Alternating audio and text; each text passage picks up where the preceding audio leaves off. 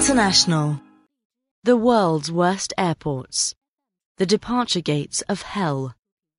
An informal survey of the most horrible places to be lost in transit. Like expensive watches that never break, the world's best airports can be boring. You land, breeze through passport control, and check into a hotel within minutes. The experience is pleasant, but not memorable. The worst airports have more character. To adapt Tolstoy, lovely airports are all alike, but every wretched airport is wretched in its own way. Consider Juba. The airport in South Sudan's capital is a sweltering tent next to a festering puddle. Planes are often late, so passengers must sweat for hours. The departure lounge has no toilets, no food, and no queuing system. Lucky is the traveller who finds a chair that is only half broken. Since dirty water and tropical diseases are common, so are upset stomachs. Tough luck. Travellers should have thought twice before eating salad.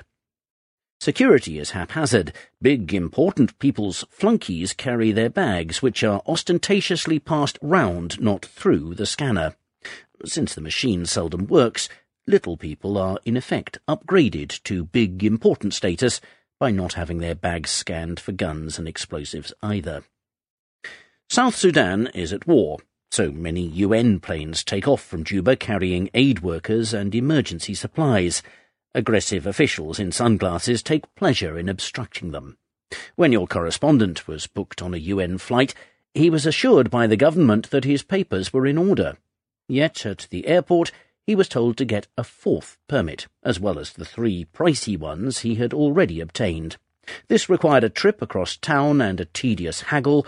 Predictably, he missed his plane. Juba has three terminals, but only one is in use. After South Sudan became independent in 2011, the government planned to build an airy structure of glass, steel, and concrete. Work started in 2012 but stopped when the bills were not paid. In 2016, the government decided to build a more modest terminal, but it too stands half completed and empty next to the tented camp that people actually have to use. Travellers are advised to bring a good, long book. Working out which is the world's worst airport is not easy. The best rough and ready attempt is the Guide to Sleeping in Airports, a website that publishes an annual survey based on voluntary submissions from irate travellers. It ranks airports by qualities such as discomfort, poor service, bad food, cumbersome immigration procedures, and how hard it is to grab 40 winks while waiting for a connection. Overall, Juba was rated worst in 2017. Since photographing any airport in South Sudan will get you arrested, the description of its horrific smells and filth is accompanied by an artist's impression, which makes the departure lounge look far nicer than it is. The ranking is inevitably skewed by sampling bias. It misses truly awful places that hardly anyone visits and overemphasizes less egregious ones that handle more people. Juba won its worst in the world ranking not only on demerit, but also because so many foreign charity workers pass through and complain about it. Jeddah in Saudi Arabia comes second, not because it is really the second worst in the world, but because it is swamped with Hajj pilgrims every year and cannot cope.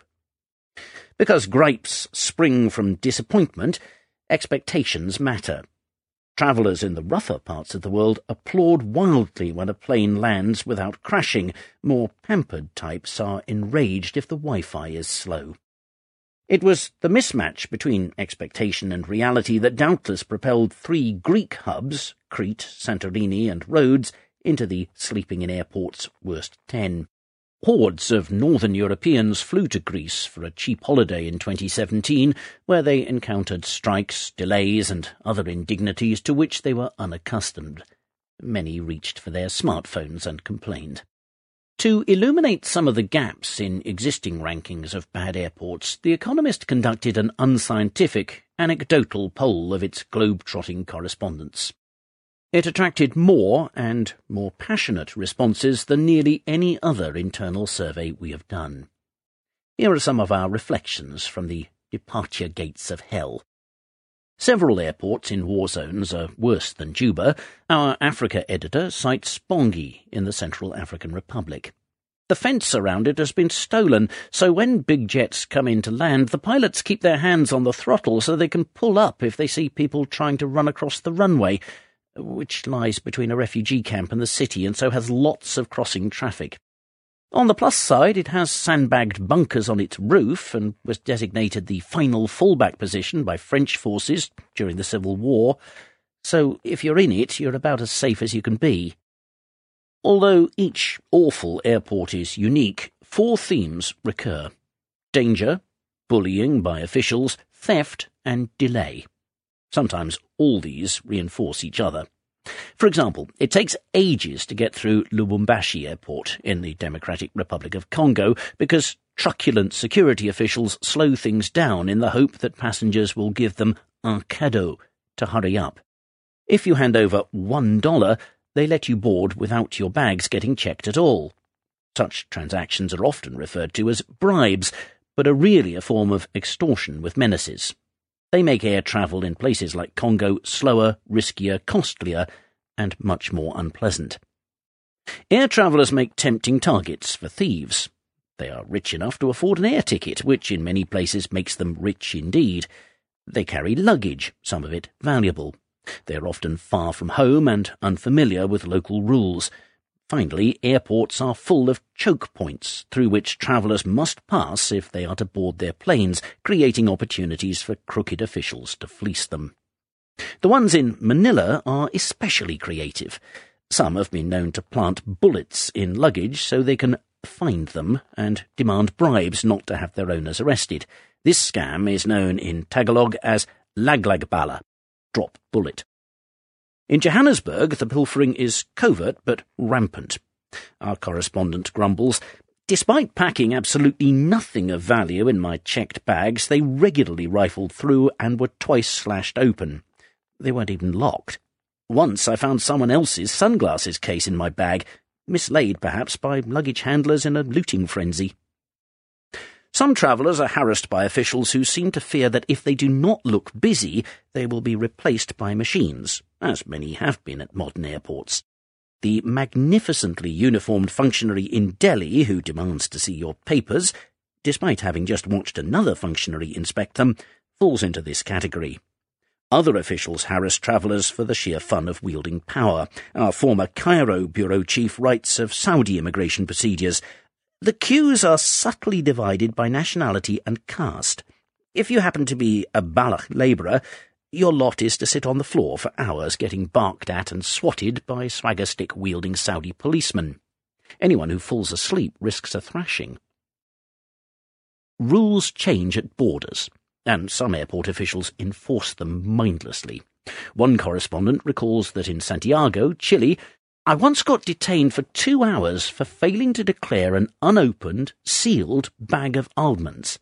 I then had to write a declaration expressing my contrition for bringing the nuts. When I failed to do so without cracking up, I was threatened with arrest. The lady next to me was being interrogated for smuggling in a lone banana. The worst airports reflect the vices of the governments that regulate them. Pyongyang has a totalitarian vibe. The correspondent writes, The plane played rousing music when we flew over the border into North Korea, and we were handed copies of the national newspaper, and asked not to fold it since it had a photo of Kim Jong-il on the front page. The only consolation is that the airport has a chocolate fondue fountain. Venezuela's half Marxist, half gangster, wholly incompetent government, which has prompted much of the middle class to emigrate, does not make the journey easy or pleasant. Our Bello columnist grumbles of Caracas, your hand baggage will be searched in detail twice by the National Guard, who are drug smugglers who claim to be fighting drugs. Our organised crime correspondent also has miserable memories. The departures board showed our flight as delayed up to the moment when it showed it as closed. I waited endless hours for the next flight in a fast food restaurant, the only place with seats, and watched a mange ridden dog licking out the polystyrene containers strewn on the floor. Poor countries have an excuse for poor airports, rich countries do not, which is perhaps why travellers are particularly irked to find grottiness in, say, Brussels, the heart of the European Union and a noted centre of gastronomy.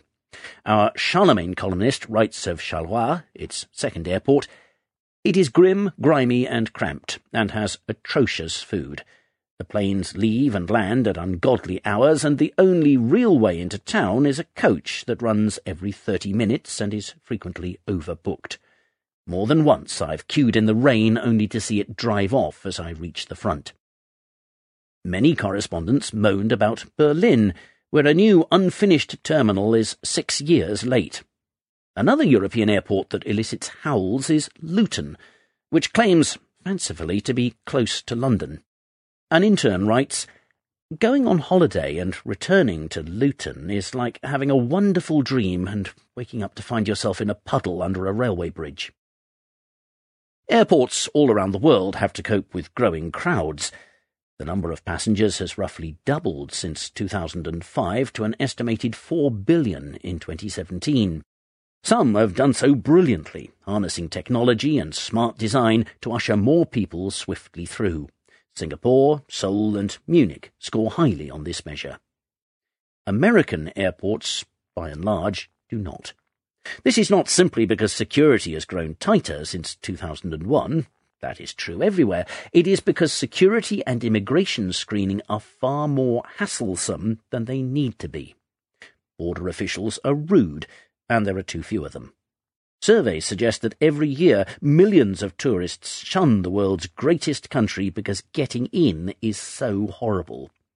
A trusted traveller programme speeds things up a bit, but only for a handful of passengers. Idiotic bureaucracy abounds. Travellers from Europe to Latin America who change planes in the United States must pass through immigration control, thus running the risk of missing their connection. What is the point of asking people who do not wish to enter the United States why they wish to enter the United States? Transit passengers in Singapore or Nairobi do not have their time wasted like this. Our overall judgment, readers are invited to visit our travel blog, Gulliver, to dispute it, is that, adjusted for national income per head, several busy American airports would be contenders for worst in the world. Washington Dulles has the worst designed ground transport, Travellers must enter and leave a mobile pod by the same door, so everyone crowds round in the hope of getting off first, thus blocking it. JFK is the main gateway to the world's capital of consumerism, yet scarcely any retail therapy is available to treat travellers' boredom. But Miami is surely worst of all. The queues at passport control take nearly as long to navigate as Leif Erikson took to cross the Atlantic in a longboat.